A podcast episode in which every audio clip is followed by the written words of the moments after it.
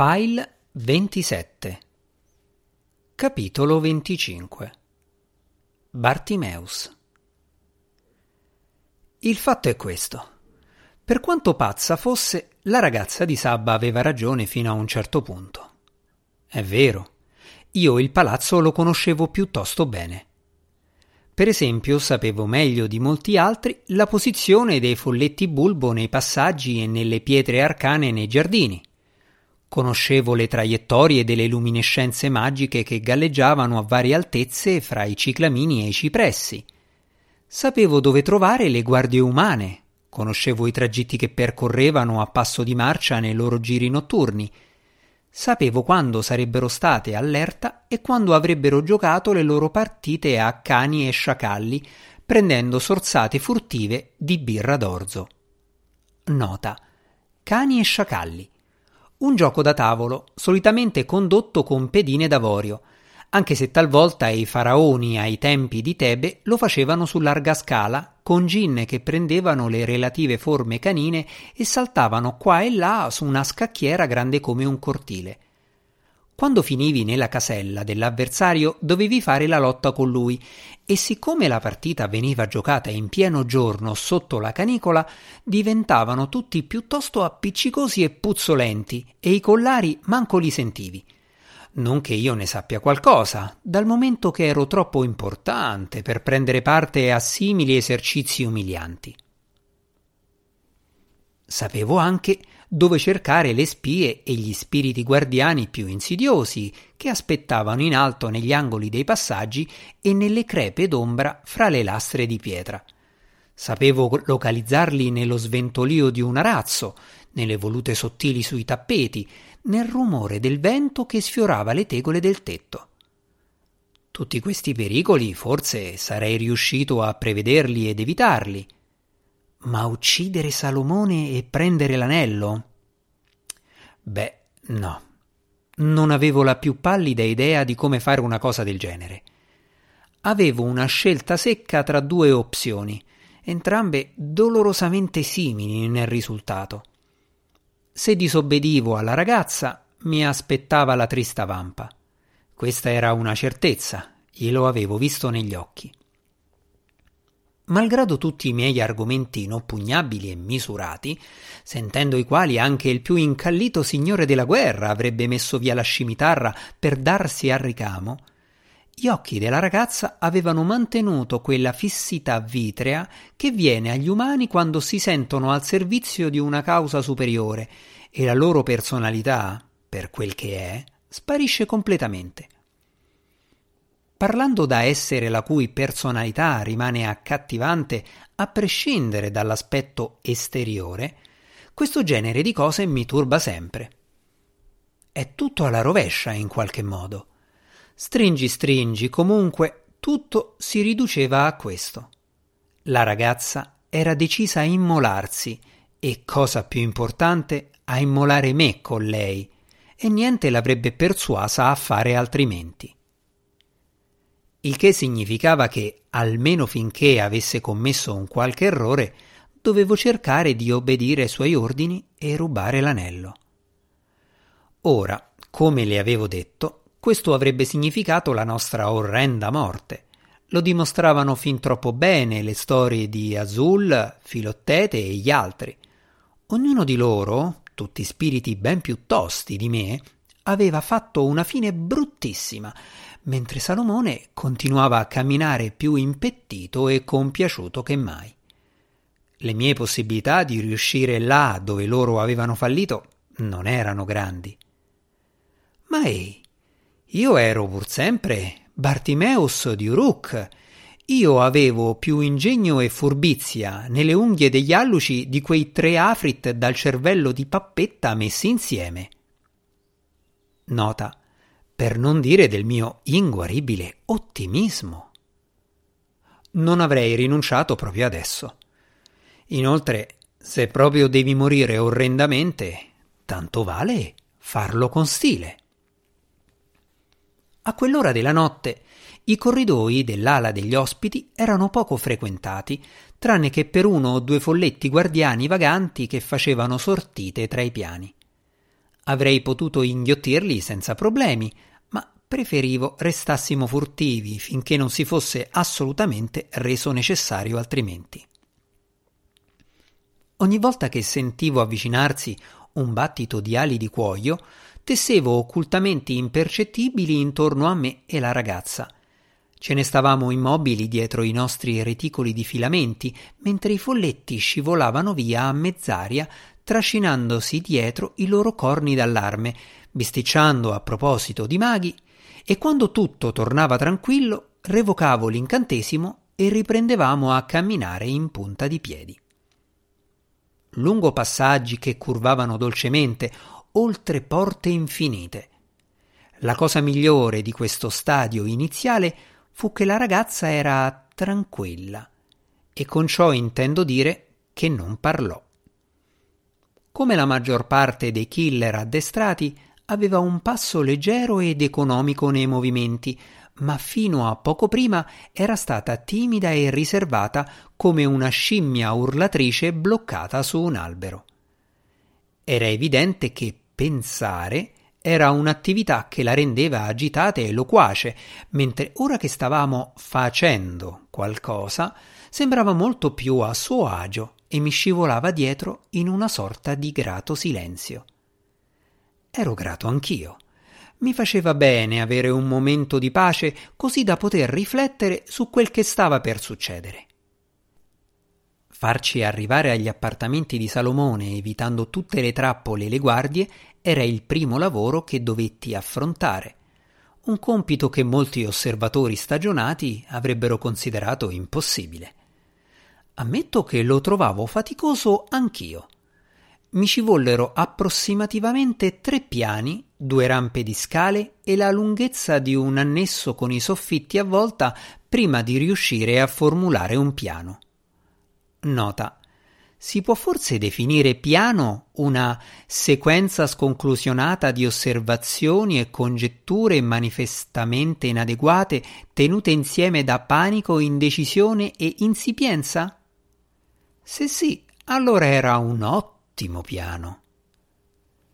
Tirai la ragazza nelle ombre di un arco e le parlai conciso. D'accordo, il pericolo comincia adesso. Una volta oltrepassato questo punto, saremo nella sezione principale del palazzo dove tutto è possibile. Gli spiriti che se ne vanno in giro di là saranno molto diversi dai folletti insignificanti che ci siamo appena lasciati alle spalle. Saranno più grandi e più affamati. Sono il tipo di spirito che non è ammesso nel blocco per gli ospiti in caso di incidenti, se capisci cosa intendo. Perciò, da qui in avanti, dovremmo stare attenti in modo particolare. Fai esattamente quel che ti dico quando te lo dico, e niente domande. Credimi, non ne avresti il tempo. La ragazza tirò le labbra indietro. Se credi che all'improvviso mi fidi di te, Bartimeus... Oh, non fidarti mai di me, qualsiasi cosa accada. Fidati della tua convocazione. In questa fase ho l'ordine di tenerti in vita, no? Scrutai avanti a noi fra le ombre. Bene, prenderemo una scorciatoia rapida e tranquilla per i giardini. Dopodiché si vedrà. Stammi attaccata. Sgattaiolai avanti, leggero come un filo di ragnatela, sotto l'arco e giù per una rampa di scale, verso i margini di una grande sala allungata. Salomone l'aveva fatta costruire durante il suo periodo babilonese. Le pareti erano in mattoni smaltati di blu e decorati con leoni e fiere dalle code di drago ritorte. A intervalli, su entrambi i lati, si levavano plinti torreggianti sormontati da statue di culture antiche frutto di saccheggi di guerra. La luce proveniva da grandi bracieri di metallo incassati in alto sopra le nostre teste. Controllai i livelli. Per il momento era tutto sgombro. Costeggiai la sala in punta di piedi, rapido come una gazzella, restando nell'ombra. Sentivo la ragazza che mi respirava all'orecchio. I suoi piedi non facevano il minimo rumore. Mi fermai di colpo e fui subito colpito da dietro. «Ai, sta attenta!»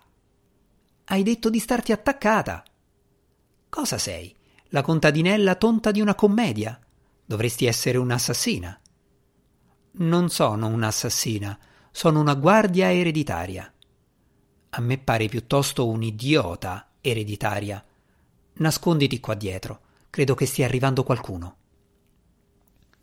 Ciacquattammo dietro il plinto più vicino, schiacciati nell'ombra. La ragazza aveva la fronte corrugata. Lei non sentiva niente, ma io percepivo le riverberazioni sui livelli. All'improvviso tremarono violenti. Qualcuno entrò dal lato opposto della sala.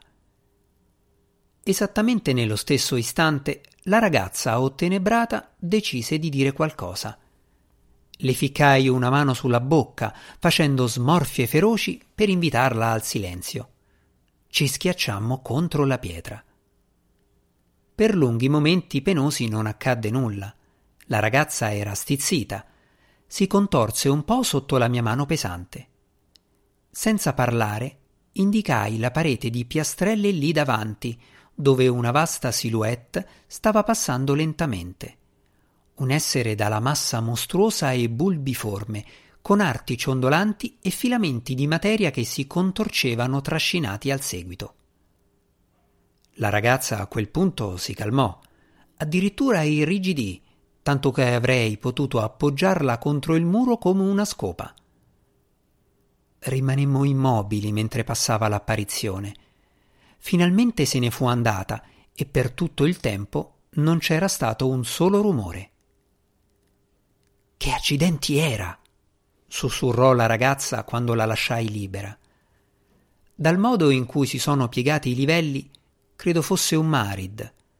Anche il servitore di Khaba è uno di loro. Di solito sono piuttosto rari, ma questo è ciò che accade quando c'è in circolazione l'anello di Salomone. Persino le entità più elevate te le tirano dietro a due per un ciclo. Nota. È vero che, quando si trattava di schiavi spiriti, a quell'epoca a Gerusalemme c'era una seria svalutazione in corso. In tempi normali uno spavaldo gin è molto vicino al meglio del bigoncio, trattato da tutti e con i dovuti rispetto e soggezione. Ma grazie all'anello e alla concentrazione di maghi top attirati nella sua orbita, si era arrivati al punto che non potevi tirare una pietra dietro la spalla senza colpire un afrit sulla rotula. La conseguenza di ciò era che le entità oneste come me erano ricacciate giù in fondo alla lista, considerate alla stessa stregua di Foliot, Folletti e altri indesiderabili. Non sei contenta che ti abbia impedito di parlare poco fa? La ragazza rabbrividì. Sono solo contenta di non aver visto quell'affare direttamente. Oh, se lo avessi visto, avresti pensato che era solo un bel bambino. Un piccolo schiavo dagli occhi azzurri che sgambettava nella sala. Mentre ancora sorridevi dei suoi riccioli morbidi e del mento paffuto, la sua coda ad arpione ti avrebbe trapassato la gola. Ma non è questo il momento di sognare a occhi aperti. Faremmo meglio ad... Aspetta! Da un arco laterale, a metà della sala, entrò galleggiando un nodo di luce. Sotto ci camminava una figura minuta vestita di una tunica bianca che zoppicava leggermente. E appesa come una nuvola informe sopra la sua spalla c'era... Stai giù! Ci spinsi entrambi di nuovo dietro il plinto. Che c'è adesso? Sibilò la ragazza. Credevo che questa dovesse essere una scorciatoia tranquilla. Di solito lo è. Ma stanotte sembra il mercato di Tebe. Questa volta sta arrivando il visir di Salomone. Hiram aggrottò le sopracciglia. Ha un topolino che... Non è un topo sui livelli più alti, credimi. Con quell'affare appollagliato sulla spalla non c'è da sorprendersi che zoppichi. Non ti muovere.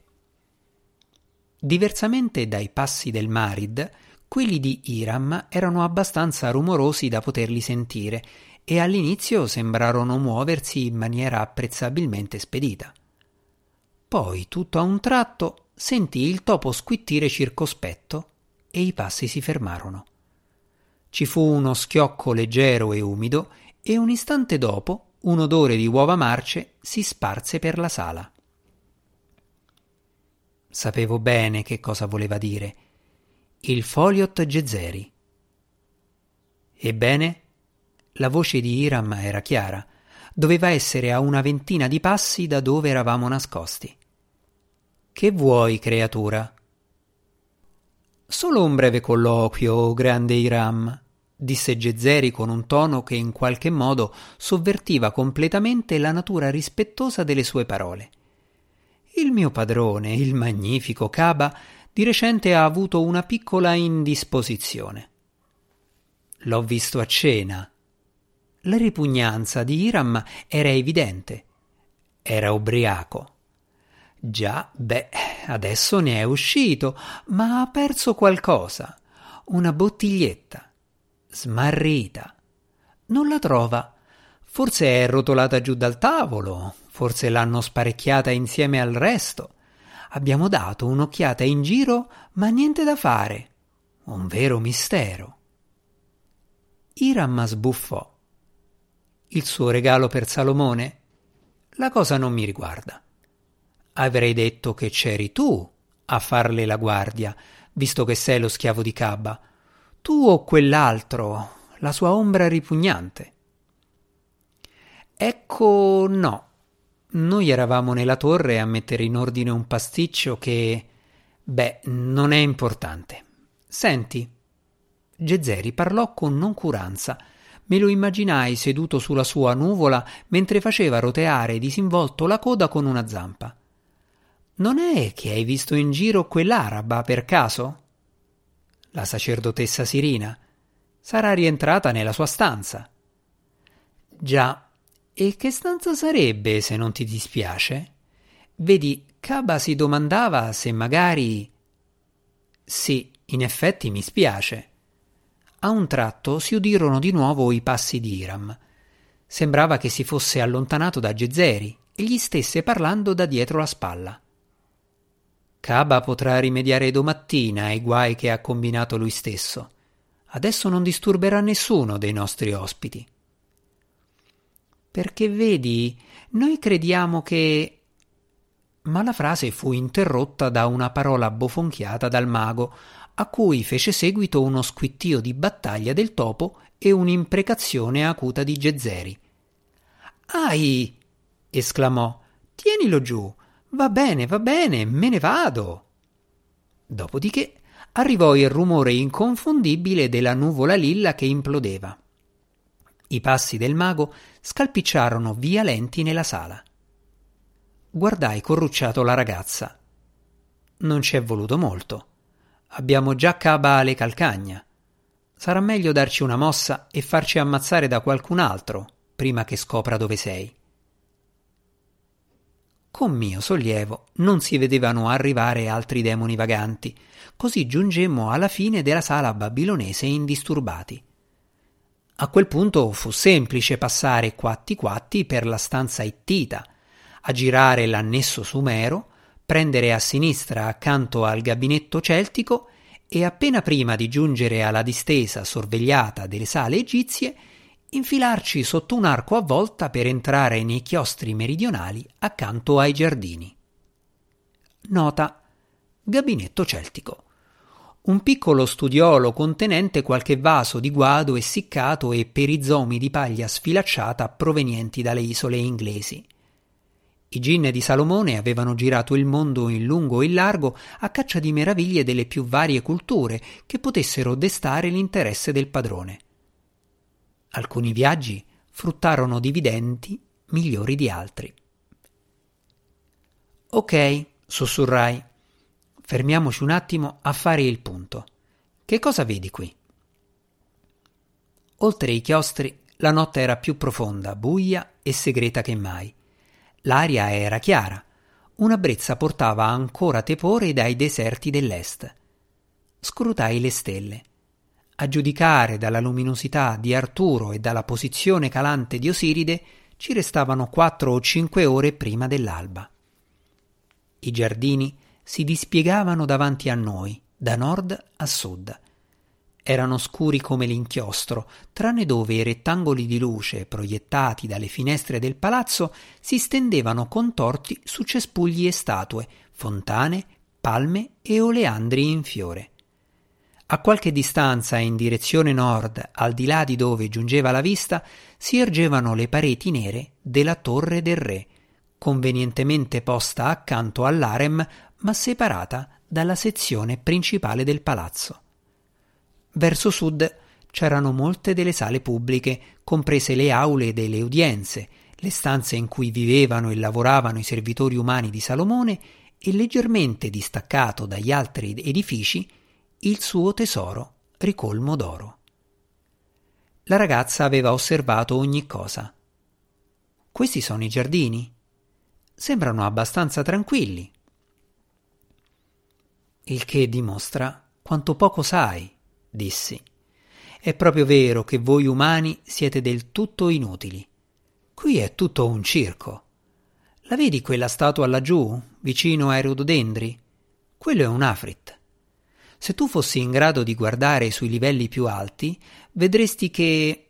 Beh, probabilmente è meglio che tu non veda quello che sta facendo. È uno dei capitani del turno di notte. Tutte le sentinelle in questa sezione del palazzo devono fargli rapporto periodicamente. Si tengono d'occhio anche tra loro, giusto per essere sicuri che nessuno commetta inadempienze. Riesco a vedere anche cinque, no, sei... gine nascosti nella macchia o sospesi fra gli alberi, e ci sono alcuni ciuffetti lucciola che non mi piacciono per niente. A metà di quel sentiero centrale c'è un filo a inciampo che fa scattare qualcosa di brutto, e lassù nel cielo, sul quinto livello, c'è un'enorme cupola sospesa a coprire i giardini. Qualsiasi spirito che la attraversasse in volo attiverebbe l'allarme. Perciò, tutto considerato, questa parte del palazzo è blindata piuttosto bene. Prenderò la tua parola per buona, disse la ragazza. Come facciamo ad attraversarla? Non lo facciamo, dissi. Non ancora. Dobbiamo creare un diversivo. Credo di potermi occupare della cosa, ma prima ho una domanda per te. Perché? Perché cosa? Perché stai facendo tutto questo? Perché dobbiamo morire? La ragazza corrugò la fronte. Stava di nuovo pensando. Ah, come la affaticava! Te l'ho detto. Salomone sta minacciando Sabba. In che modo esattamente? Vuole il nostro incenso, un tributo spropositato. Se non paghiamo, ci distruggerà. Ha detto così alla nostra regina. È venuto di persona o cosa? Ha mandato un messaggero. Che differenza fa? Forse nessuna. Beh, allora pagate questo tributo. Fu come se le avessi chiesto di baciare un cadavere. Collera, incredulità e repulsione fecero a gara per avere il sopravvento sulla sua faccia allibita. La mia regina non farebbe mai una cosa simile, sibilò. Sarebbe un crimine nei confronti del suo onore. Oh, poverina, dissi. Noi però non dovremmo morire. Per un secondo sembrò quasi di sentire le rotelle che giravano. Poi il suo volto si fece duro e inespressivo. Io servo la mia regina, come già fece mia madre e la madre di mia madre e le loro madri prima di loro. È tutto quello che c'è da dire. Ora non sprechiamo altro tempo. Andiamo. Tu no, dissi brusco. Tu te ne starai qui buona buona un momento. E non ti venga in mente di rivolgere la parola a folletti sconosciuti mentre sono via. No, niente discussioni. Aveva attaccato una tirata a domande e richieste. Più siamo qui a gingillarci, prima Khaba ci acchiapperà. Il suo Marid probabilmente sta già cercando di rintracciare la tua aura. Quel che ci serve ora è trovare un posto giusto per nasconderti. Ah! Quel ah ero io che notavo una fitta aiuola di rose appena fuori dalla finestra del chiostro. Aveva un fogliame splendente. Alcuni fiori carnicini, leggermente vizi e una quantità spaventosa di spine molto acuminate. Tutto considerato mi parve perfetta al nostro scopo. Afferrai prontamente la ragazza, la sollevai, presi lo slancio e via. Tonfò nel cespuglio più fitto e spinoso di tutti. Ascoltai speranzoso. Nemmeno uno squittio. L'avevano addestrata proprio bene. Una volta scaricata la ragazza in sicurezza, cambiai in un piccolo grillo marrone dall'aria insignificante e mi alzai in volo lungo il bordo dei giardini, procedendo basso tra i fiori. Avrete sicuramente notato che dopo la collera e lo sconforto iniziali stavo recuperando una certa quantità della mia verve abituale. La verità e che si era impossessata di me una strana, fatalistica euforia. La pura enormità, la pura folle audacia di quel che stavo cercando di fare cominciava a esercitare un suo particolare fascino. Ok, c'era quel dettaglio della morte certa che non era proprio il massimo, ma considerato che non avevo altra scelta, trovavo piuttosto gustosa la sfida di quella nottata. Farla in barba a un palazzo pieno di spiriti, distruggere il mago più famoso del momento, rubare il manufatto più potente di tutti. Quelli sì che erano obiettivi all'altezza del leggendario Bartimeus di Rook e un impiego del mio tempo molto migliore che portare in giro grandi reti piene di carciofi o inchinarmi e strisciare davanti a padroni come l'orrido egiziano. Chissà che cosa avrebbe detto Faquarla se avesse potuto vedermi adesso. A proposito di padroni, la ragazza araba sarà anche stata ossessiva, teleguidata e piuttosto scarsa quanto a senso dell'umorismo. Tuttavia, nonostante la mia rabbia per la sfrontatezza di avermi convocato, non riuscivo a disprezzarla del tutto. Il suo coraggio era palese e poi c'era il fatto che fosse pronta a sacrificarsi insieme a me. Per quanto possa suonare perverso, questo suo aspetto non mi dispiaceva, anche se non avevo ancora del tutto afferrato il perché. Il grillo insignificante si diresse a sud lungo il bordo dei giardini, nella direzione opposta agli appartamenti del re. Mentre procedevo, presi mentalmente nota della posizione di tutte le sentinelle che riuscii a scorgere, valutandone la dimensione, l'aspetto e la vibrazione dell'aura. Nota: dal momento che la maggior parte di noi è in grado di adottare ogni sorta di forma, il modo più affidabile per valutare in fretta la forza di ciascuno è osservarne l'aura, che cresce e decresce, per lo più decresce, nel corso della nostra permanenza sulla Terra. La maggior parte erano gin di media potenza e ce n'era in giro un bel numero, anche se erano meno che nella parte nord dei giardini. Valutai che c'era la possibilità di diradarli ulteriormente. Trovavo interessante soprattutto un angolo appartato del giardino, non lontano dal tesoro di Salomone, di cui si intravedeva il profilo del tetto al di sopra degli alberi. Non ci volle molto perché individuassi un gin stazionato lì, che se ne stava tutto solo accanto a una delle antichità di Salomone, un gigantesco disco di pietra consumata dalle intemperie piantato dritto nell'erba. Con mia grande delizia riconobbi il gin in questione. Non era altri che Bosco, lo stesso piccolo contabile pomposo che mi aveva fatto la ramanzina quando qualche settimana prima gli avevo portato i carciofi in ritardo. Se ne stava lì a braccia incrociate, con la pancia in fuori e un'espressione di abominevole ottusità su quella sua faccia deprimente. Quale posto migliore da cui cominciare? Le ali del grillo presero a battere a un ritmo leggermente più veloce e sinistro. Fece una serie di giri e passaggi discreti per controllare che non ci fosse intorno nessuno, quindi atterrò sulla pietra alle spalle di Bosco. Gli battei su una spalla con una zampina anteriore. Bosco emise un grugnito di sorpresa e si voltò a guardare. E con quello ebbe inizio la notte di carneficina nella città.